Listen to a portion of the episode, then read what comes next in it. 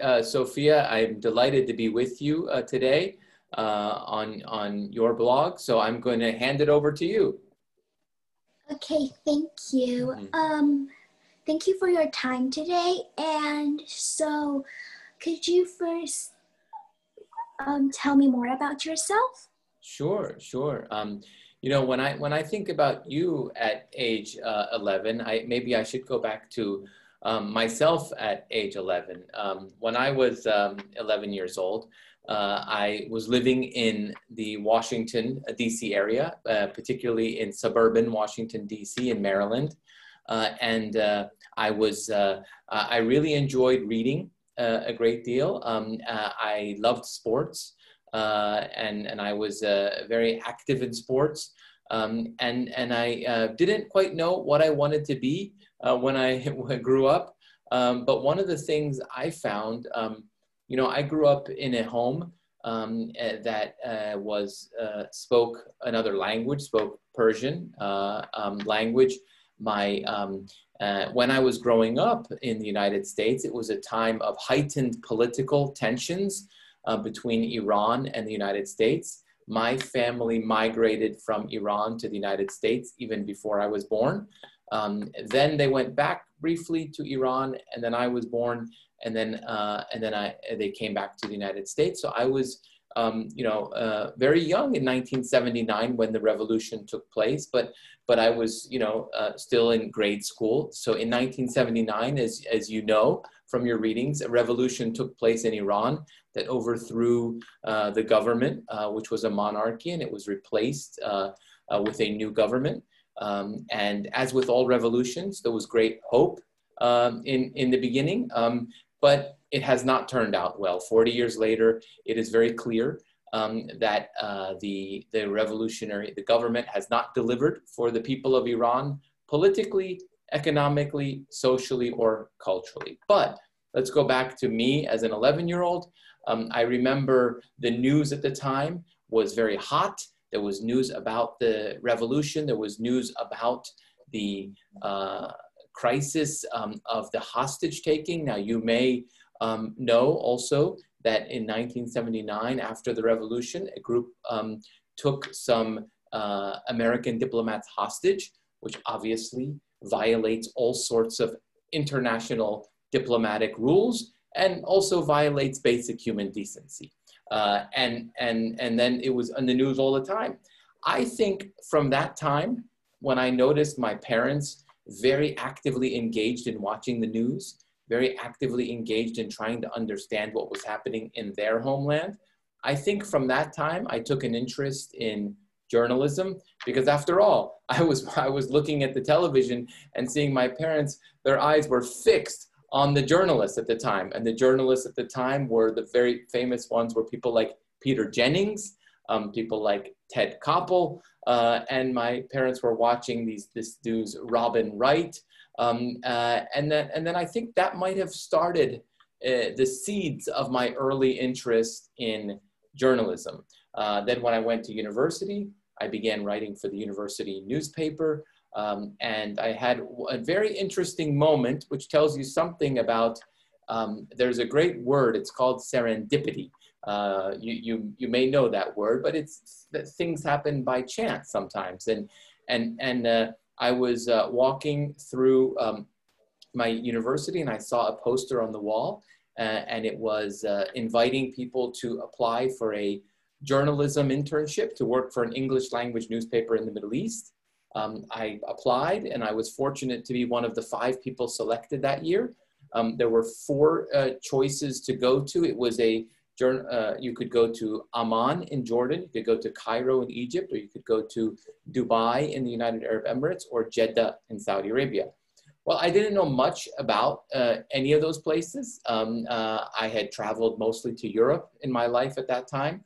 Um, I hadn't traveled much in the Middle East at all um, other than short trips back to Iran.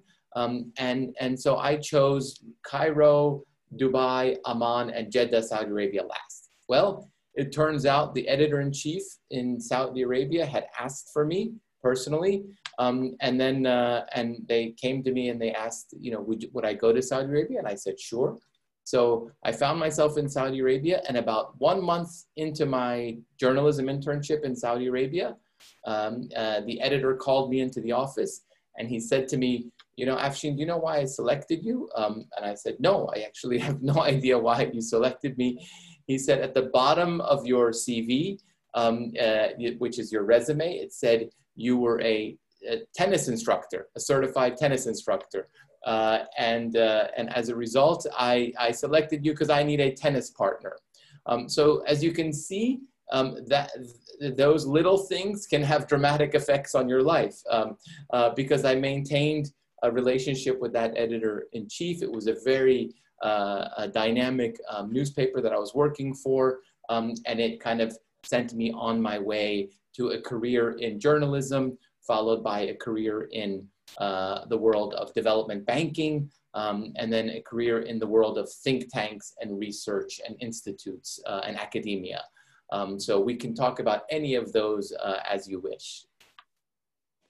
Okay, thank you. And so when you were a child, was there someone that you looked up to? Maybe someone in your family or someone famous at the time?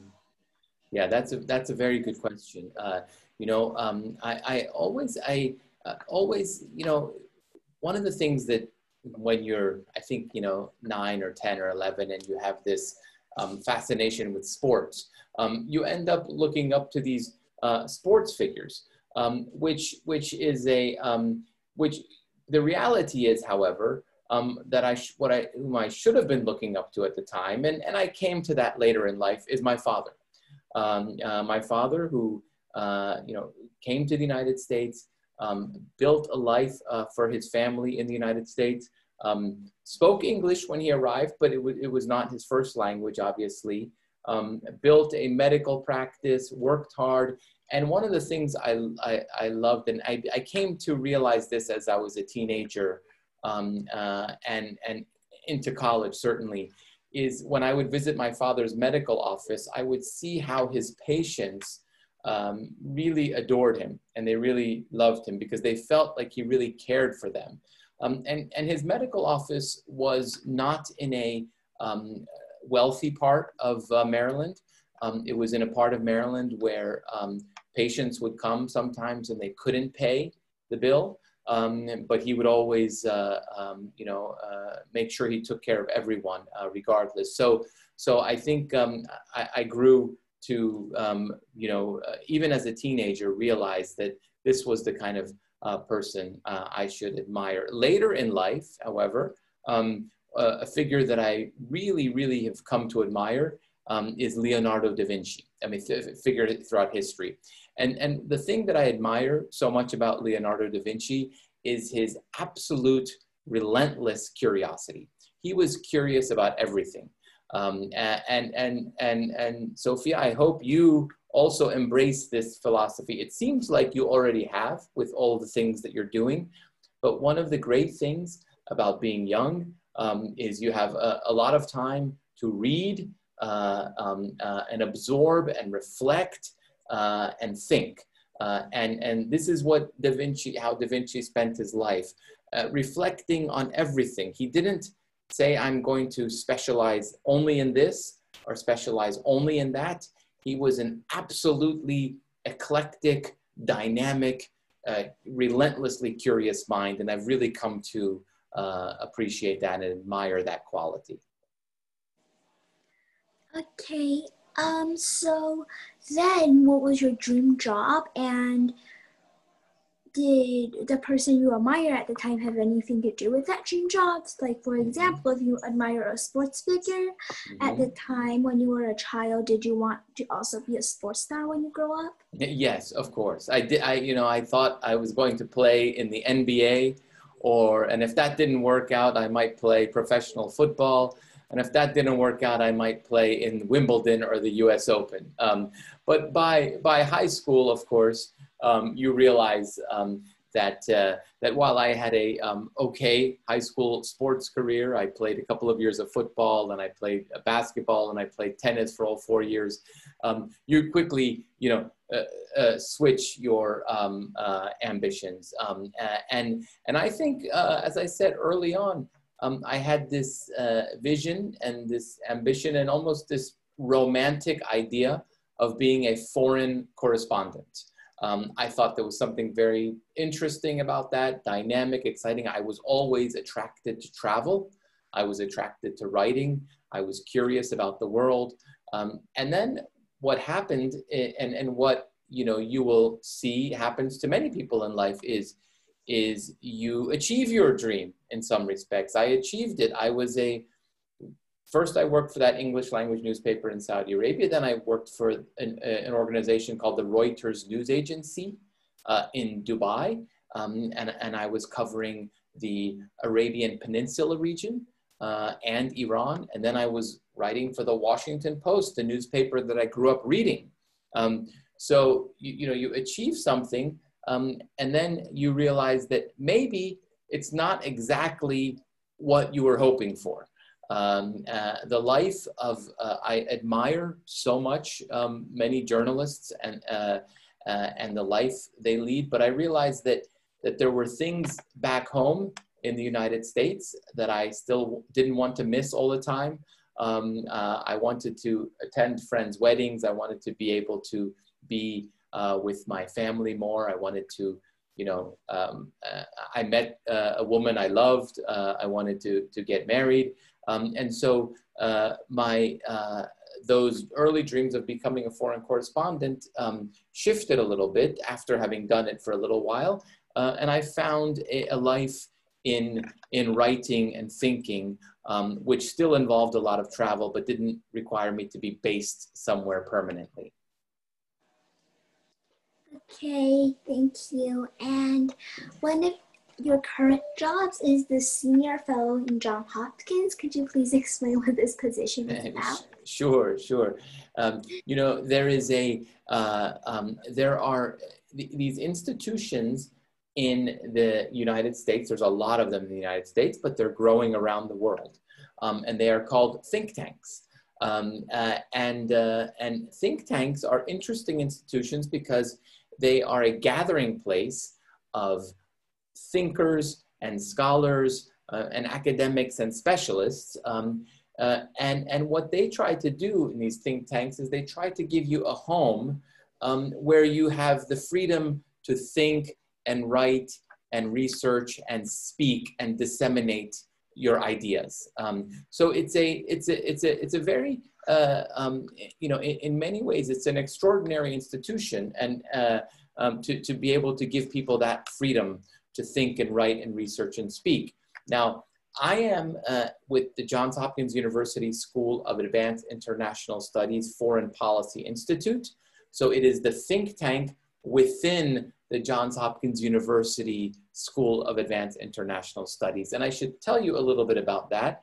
The, the School of Advanced International Studies is one of the premier uh, graduate schools of international affairs. So if you finish, once you finish your college degree, your undergraduate degree, um, uh, you can apply to graduate school. Um, uh, and, and if you are interested in international affairs, um, uh, Johns Hopkins is truly one of the best um, in, in, the world. We have a campus in Nanjing, China, um, a full campus, and we have a campus in Bologna, Italy as well. Um, and it's a, a uh, you know, widely you know, recognized as one of, one of the premier graduate schools. But what I like about it, um, uh, I'm not so worried about those rankings. What I like about it is it's a relatively small uh, environment um, in the heart of, of the nation's uh, capital in Washington, D.C. Um, and, and some of the, and, and many of the academics um, at Johns Hopkins, I, I call them um, PhDs and PhDs. Um, and by that, I mean they are people who do things very actively um, they're actively engaged in real world um, pursuits, and they're not only doing things in academia.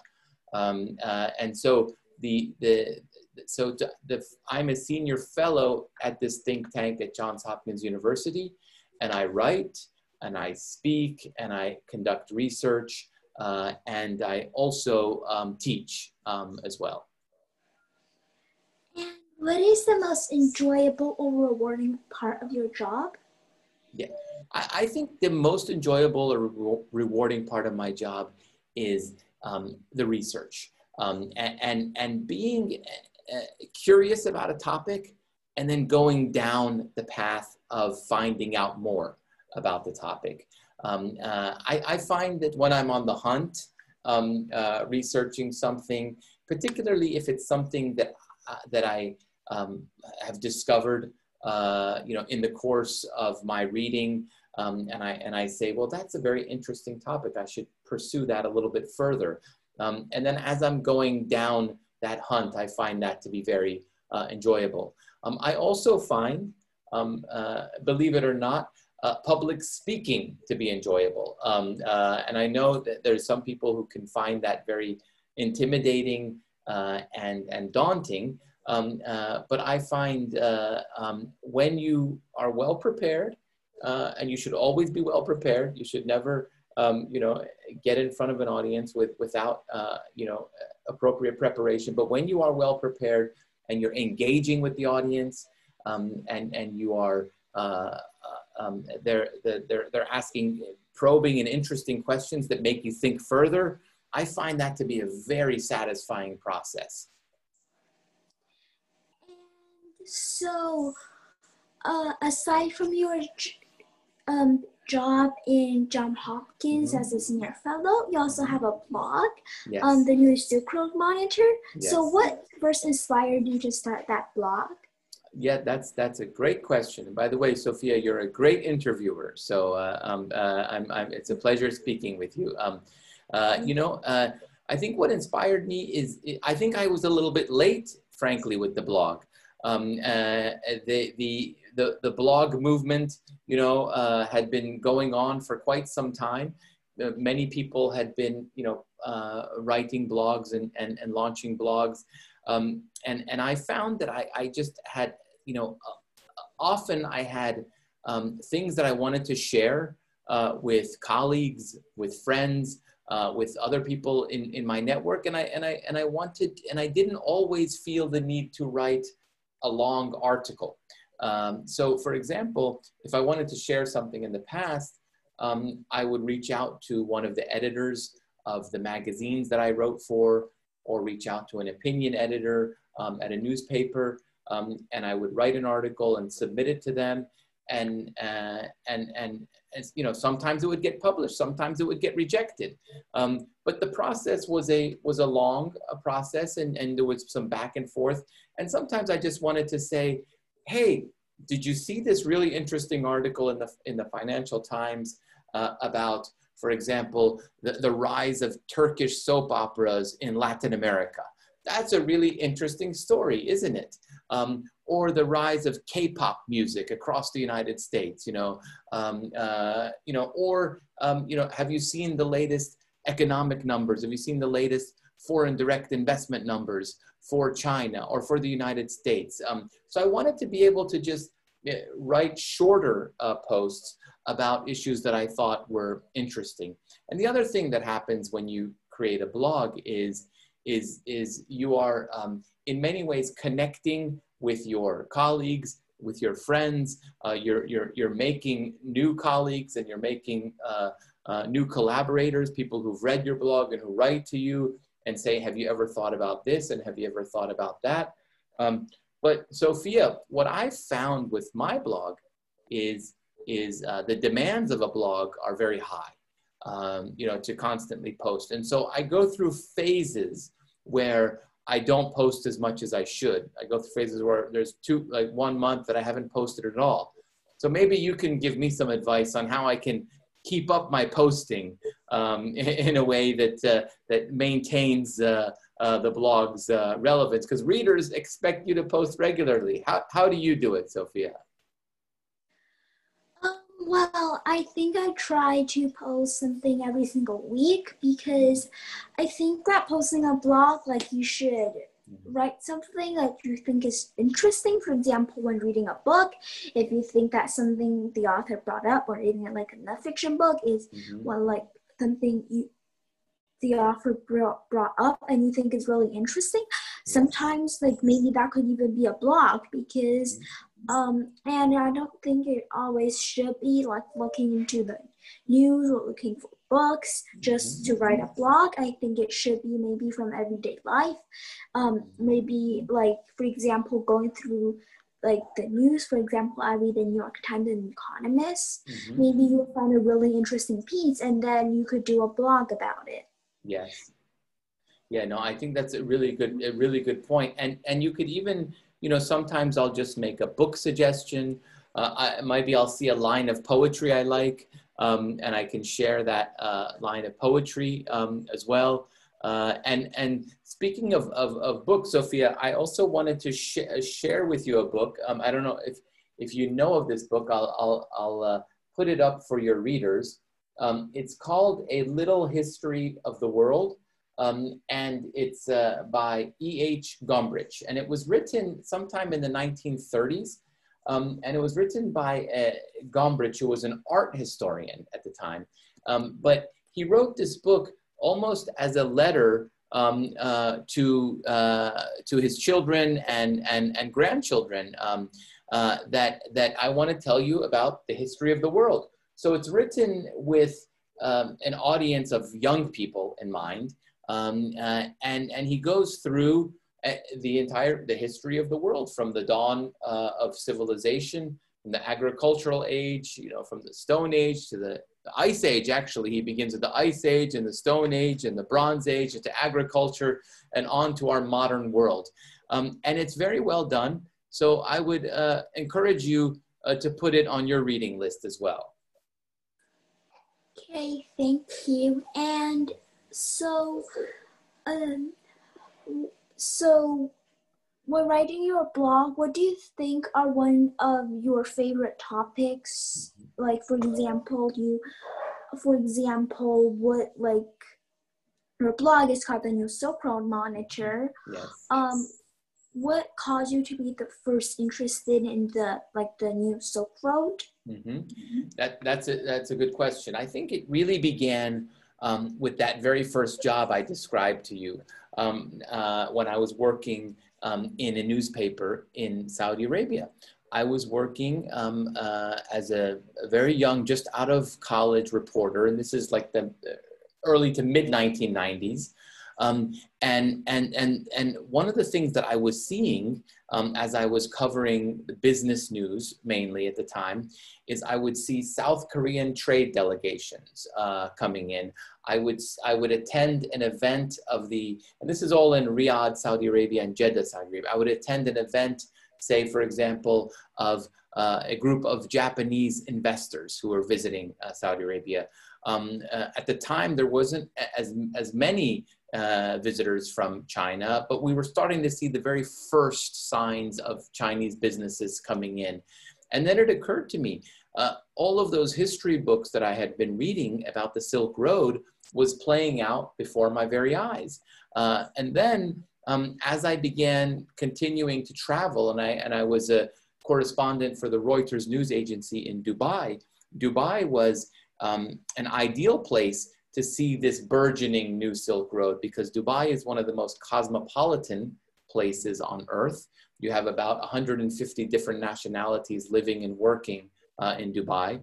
Um, uh, it's very common uh, today to be working in an office with, you know, maybe 15 people with 12 different nationalities. Um, and so when I was in Dubai, I was meeting, um, you know, uh, traders and business people from Pakistan. I was meeting graphic designers from Indonesia. Um, I was meeting uh, um, uh, journalists from India. Uh, I was meeting uh, artists from Iran. Um, I was meeting uh, economists from the Arab world. And so you had this really interesting, dynamic, cosmopolitan environment.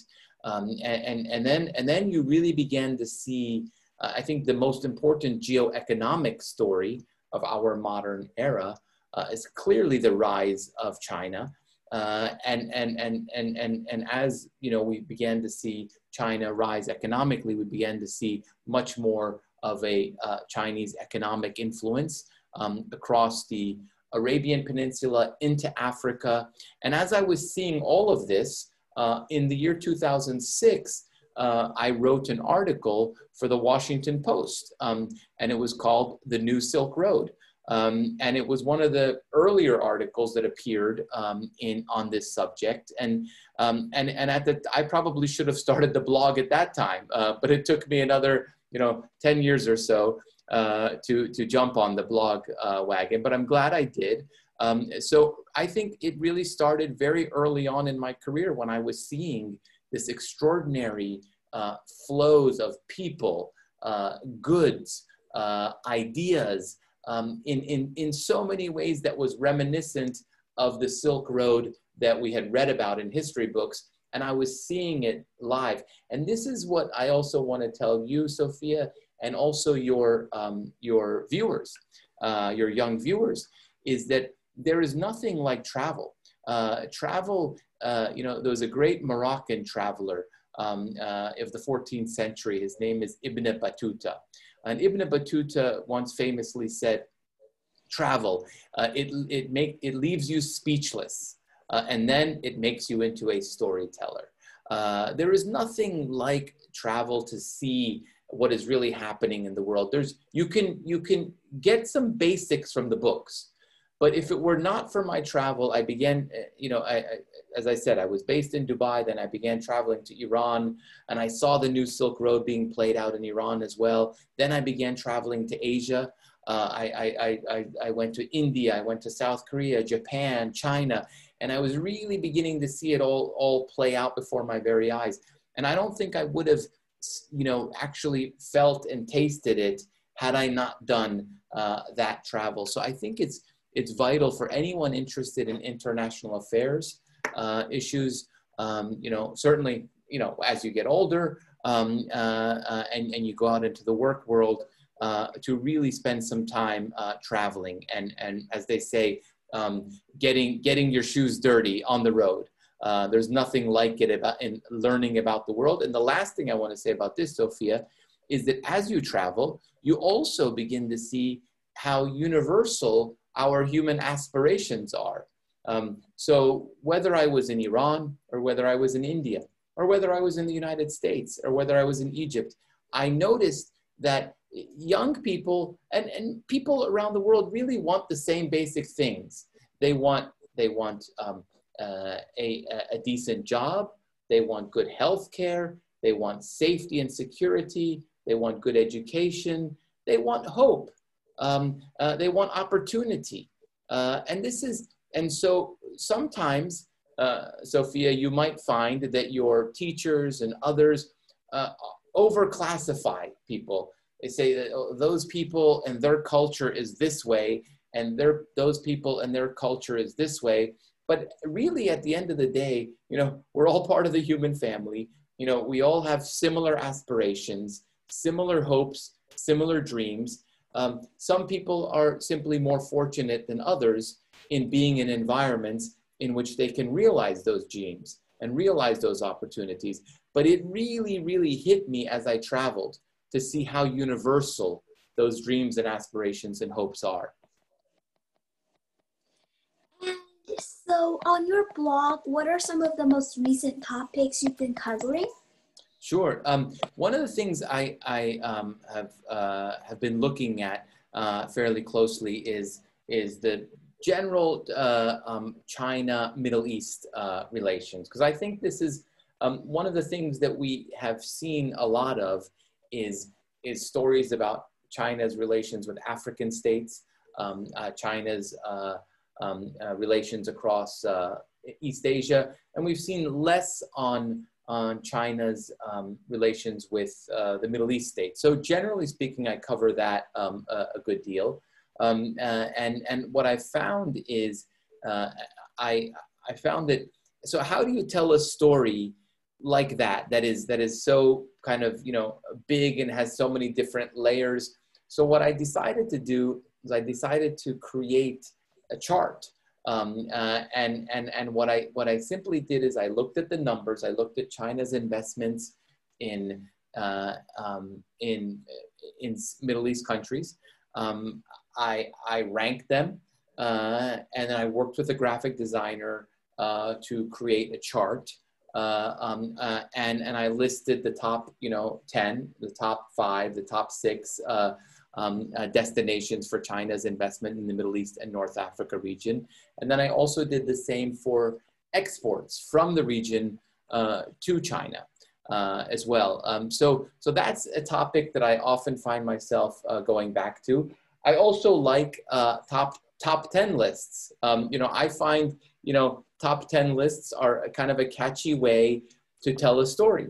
Uh, you know, the, the top 10, you know, uh, for example, the top 10 um, largest, you know, uh, the top 10 largest oil producers, you know, you, people, when you ask them that question, usually they say, well, number one must be Saudi Arabia or number one must be Russia, but number one is the United States, for example. Um, uh, the United States is the world's largest oil producer. Uh, so top 10 lists, uh, uh you know, are a really interesting way to tell a story. And I would encourage you, um, Sophia, to think about that um, uh, for your blog, because you can take really any subject and you'd be, and you might be surprised. So for example, you could look at the, the, the top 10 largest uh, uh, companies by revenue. So one of the things I did recently is I looked at the Fortune 500 list of companies and I picked out the top 10 uh, Chinese companies from that Fortune 500 list. But you can, you know, pick out the top 10 countries from the Arab world. You can pick out the top 10 countries from Latin America. Um, and so top 10 lists are are a, you don't, what I'm saying is you don't always have to craft a beautiful 800 word piece. You can, you know, simply do a top 10 list. And often it may even tell the reader more and it may surprise the reader more and, and stay with the reader longer than uh, an article. Thank you. And so do you have any tips for keeping such a big blog? Because on my blog, I only have like a few articles, but you yes, have yes. like a lot of articles on your blog. So do you have any tips on how to maintain such a good blog? Uh, sure. Uh, well, thank you very much, Sophia. You know, um, uh, as I said, with with posting the blog, um, it, it, requires, you know, posting every week. It requires discipline, and it seems like you're doing that. So I congratulate you on that. Um, uh, I think the, the other thing to think about when you are, um, uh, you know, launching a blog, writing a blog, is to is to focus on um, different ways of disseminating information. Um, so, as I said, there's always going to be a place for the written narrative short blog post. There's always going to be a place for that. But what about simply a photo? A photo can tell a story um, in ways that, uh, that an article can't always tell a story.